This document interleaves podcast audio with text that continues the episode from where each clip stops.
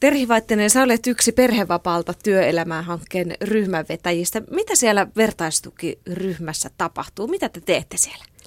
Me käydään läpi työhön paluuseen liittyviä asioita, eli kun äiti on palaamassa työelämään hoitovapailta, niin, niin ihan niitä konkreettisia asioita, mitä liittyy siihen, kun lapsi lähtee hoitoon ja, ja vanhempi lähtee töihin. Meidän ryhmähän on avoin siis myös isille, mutta meillä on ollut vain äitejä. Ja tota, mm, me käydään sitä työhön paluuta läpi sillä tavalla, että jos on jo työpaikka, mihin palata, niin sitten siitä näkökulmasta. Ja sitten toisaalta meillä on ryhmässä ollut osallistujia, joilla ei ole työpaikkaa, niin sitten myöskin ihan sitä työnhakuprosessia. Ja, ja meillä on siellä ollut ryhmässä sitten myöskin TE-keskuksesta vierailija, eli tuolta työkkäristä, joka sitten on kertomassa ihan sitä puolta, mitä, mitä tapahtuu ja mistä haetaan, työpaikkaa, mistä löytää ilmoituksia, miten tehdään CVtä, ihan tämmöisiä konkreettisia neuvoja sieltä puolelta, mutta se meidän osuus on sitä vertaistukea. Mm. Eli käydään niiden, me, meillä on ohjaaja käsikirja, jossa on se sapluuna, minkä mukaan edetään ja, ja tehtäviä tehdään, eli se on tämmöinen niin kuin, tarkoitus, että se on keskusteleva ryhmä. Sulla on itsellä kolme lasta ja sä oot aika vaste, vasti ikään palannut tämän kolmannen lapsen jälkeen töihin. Millainen muutos se on vanhemmalle, kun lapsi laitetaan hoitoon ja itse lähtee töihin? No se on iso muutos. Mä olin kolme vuotta kotona, että mulla on tällä hetkellä yhdeksän ja seitsemänvuotiaat poika ja tyttö ja sitten tämä juniori täyttää nyt neljä, eli mä oon vuoden ollut nyt takaisin töissä.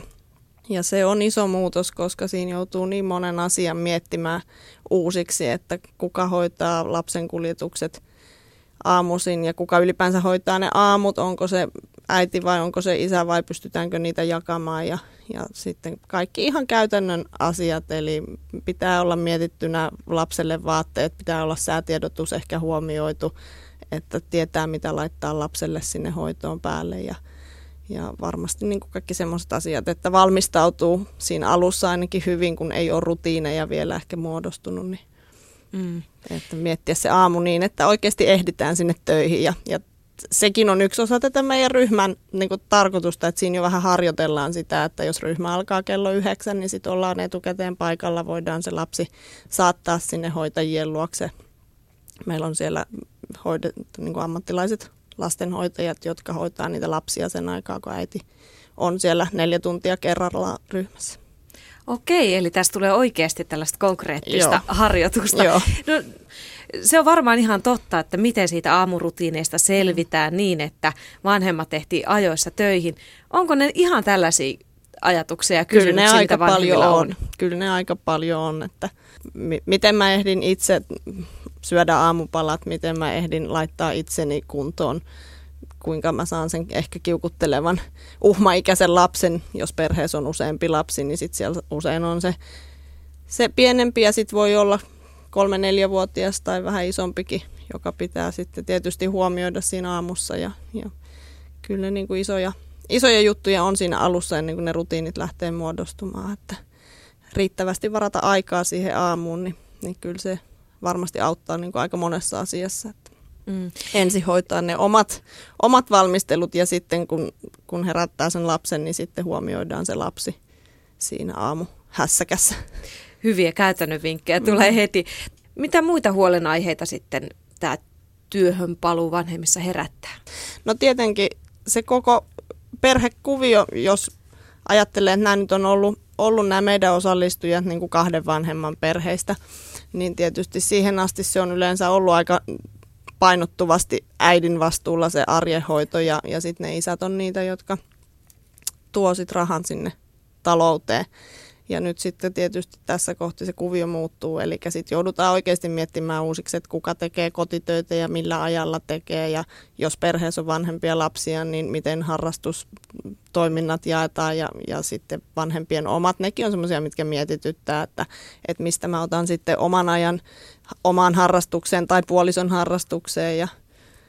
Onko vanhemmilla sitten kysymyksiä siitä, että miten siellä töissä pärjää?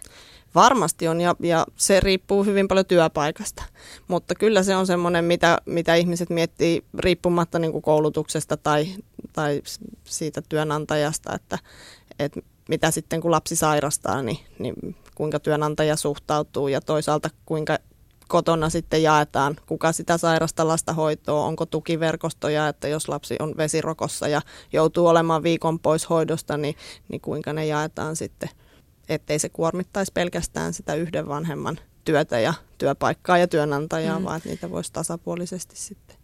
Miten tuolla vertaistukiryhmässä, miten siellä näkyy se, että jos vanhemmalla on voimassa oleva työsuhde, johon hän siis palaa ehkä vastaavaan työhön kuin ennen perhevapaata, tai sitten, että jos tällä äidillä ei sitten ole työtä aiemmin ollut, että menee uuteen työhön?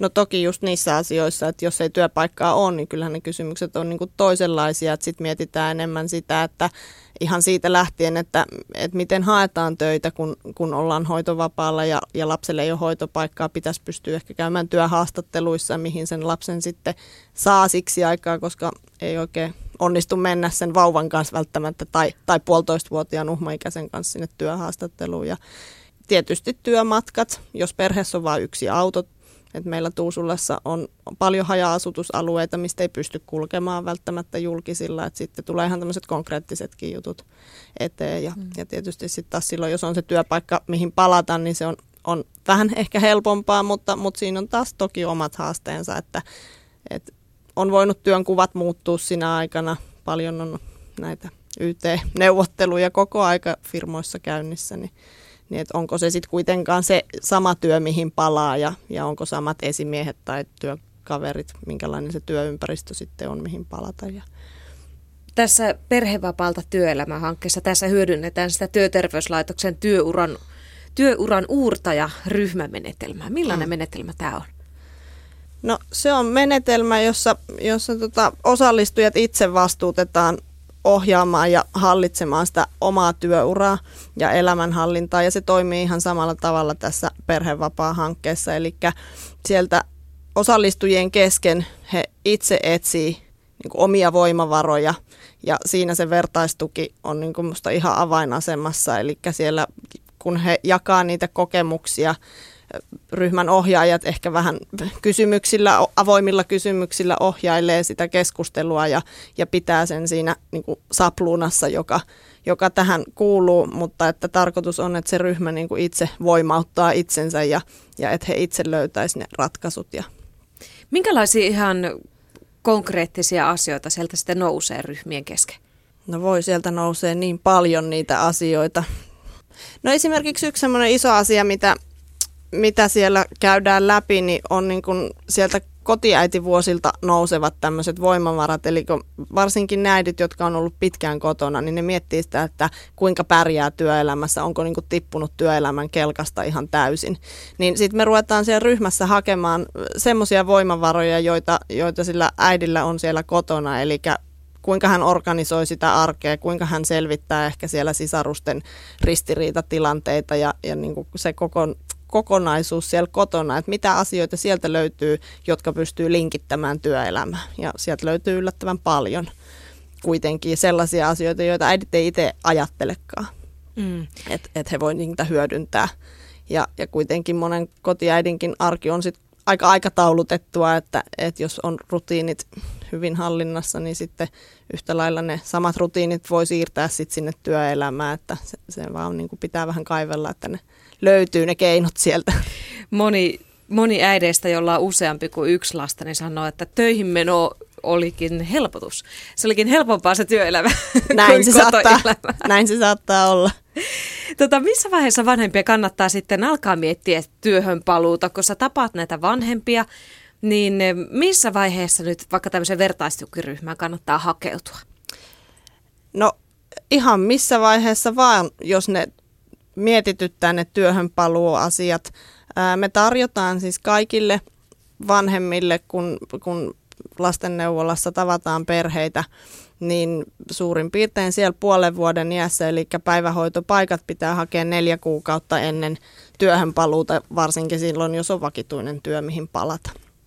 Niin siinä vaiheessa, kun me jaetaan sitä meidän kunnan varhaiskasvatuksen materiaalia, niin siinä samassa me sitten kerrotaan tästä hankkeesta ja, ja tota, sitten riippuen tietysti siitä, että sitten taas jos on semmoinen äiti, joka on kertonut, että hän aikoo olla kolme vuotta kotona, niin, niin sitten se ei välttämättä ole kovin ajankohtainen se, se työhön paluu, mutta kyllä meillä on ollut ryhmässä esimerkiksi äiti, joka oli raskaana siinä vaiheessa, eli hän oli vaan niin kuin, hänellä oli vanhempi lapsi ja sitten hän mietti kuitenkin niitä työhön paluuseen liittyviä asioita hyvissä ajoin. Eli ei se, se ei niin kuin katso sitä lapsen ikää kuitenkaan, että, että onko tai että missä vaiheessa olisi niin kuin palaamassa töihin ja voi tulla sinne ryhmään. Mm. Mutta kyllä ne käytännössä on niitä, joilla on tiedossa aika hyvin se, se työhön paluu tai työnhakuajankohta. Eli sellaiset, joilla se niin kuin on ajankohtainen, esimerkiksi nyt jos ajattelee, että meillä on ryhmä alkamassa loppusyksystä tuolla lokakuun lopulla, niin, niin voisi ajatella, että ne on sitten niitä, jotka kevään aikana palaa työhön. Niin siinä on vielä hyvä aika sitten työstää myöskin niitä, mitä sieltä ryhmästä nousee esiin. Sä olet Terhi Vaattinen tosiaan neuvolassa terveydenhoitajana. Sä tapaat näitä lapsia ja sitten vanhempia siellä neuvolassa. Sehän on ihan normaalia, että lapsen syntyessä ja ollessa pieni, niin ne ajatukset ja huomio on siinä lapsessa, mutta Miten sä kehotat vanhempia, missä vaiheessa kannattaa ruveta miettimään oikeasti sitä työhön paluuta niin, että vaikka ottaa yhteyttä työpaikkaa? Tuleeko sulle sellaisia tilanteita vastaan, että sä ajattelet, että nyt to, tätä äitiä tai tätä isää voisi vähän tuuppia? No toki on varmaan sellaisia vanhempia tai sellaisia äitejä, jotka viihtyy kotona erinomaisen hyvin ja, ja toisaalta niin kuin nykyyhteiskunnassa vielä ainakin on se mahdollisuus, että aika hyvin voi sitä omaa lasta kotona hoitaa, että, että en mä tiedä tuuppia, mutta, mutta sellaisia äitejä ehkä, joilla ei oikein ole semmoista suuntaa, että he, he viestittää, että he ei oikein enää niin kuin jaksa ehkä kotona, kotona oloa tai että he kaipais muutosta, mutta heillä ei ole semmoista selkeää käsitystä, että mitä he haluaisi tehdä, niin näkisin, että siinä kohti tämmöinen ryhmä olisi aivan, aivan oiva paikka. Että siellä sitten pystyy rauhassa käymään niitä asioita läpi ja siellä on monesta eri näkökulmasta. Ja, ja myöskin se, että siinä on mahdollistettu se, että, että sen lapsensa saa hoitoon, pystyy sillä aikaa sitten keskittymään itseen ja niihin omiin urasuunnitelmiin tai, tai työnhakuun siihen kaikkeen, mitä se ryhmä pitää sisällään. Miten sä näet tämmöisen ryhmän vetäjänä, että millainen arvo tällaisella vertaistoiminnalla on? Vertaistoiminnalla on erittäin niin kuin, tärkeä arvo ja merkitys, koska, koska ensinnäkin siis neuvola-asetus asettaa, että, että meidän täytyy tehdä moniammatillista ennaltaehkäisevää työtä. Ja tämä on sitä ihan parhaimmillaan, koska meillä on sekä neuvolan terveydenhoitajia että sitten päiväkodin puolelta henkilökuntaa vetämässä, että meillä on sitä moniammatillisuutta ja, ja sitten koska me on saatu just sieltä TE-keskukseltakin sitten joko ihminen kertomaan taikka sitten materiaalia, jota me saadaan jaettua, niin se tulee niin kuin useammasta suunnasta se tieto. Ja, ja tota, kun tämä ennaltaehkäisy on niin kuin meidän työssä se kaikista tärkein asia ja, ja mihin koko aika pitäisi panostaa enemmän, niin täällä on kuitenkin ihan merkittävä vaikutus varmasti siinä, että, että pystytään niin kuin kenties mielenterveysongelmiin puuttumaan ja ennaltaehkäisemään, että, että jos nähdään, että, että on pientä pulmaa, niin sitten kuitenkin kaikenlaisella tämmöisellä ryhmämuotoisella tuella saadaan asioita aina eteenpäin. Ja, ja toisaalta sitten se, että me käydään näitä samoja asioita siellä neuvolla vastaanotolla aina sen yhden äidin kanssa, niin jos me saadaan isompi ryhmä, niin me pystytään niin kuin resursseja kohdentaa sitten. Voidaan käydä laajemmin niitä asioita kun meillä ei mene aina yhden asiakkaan kanssa niin paljon kerrallaan aikaa. Perheen aika.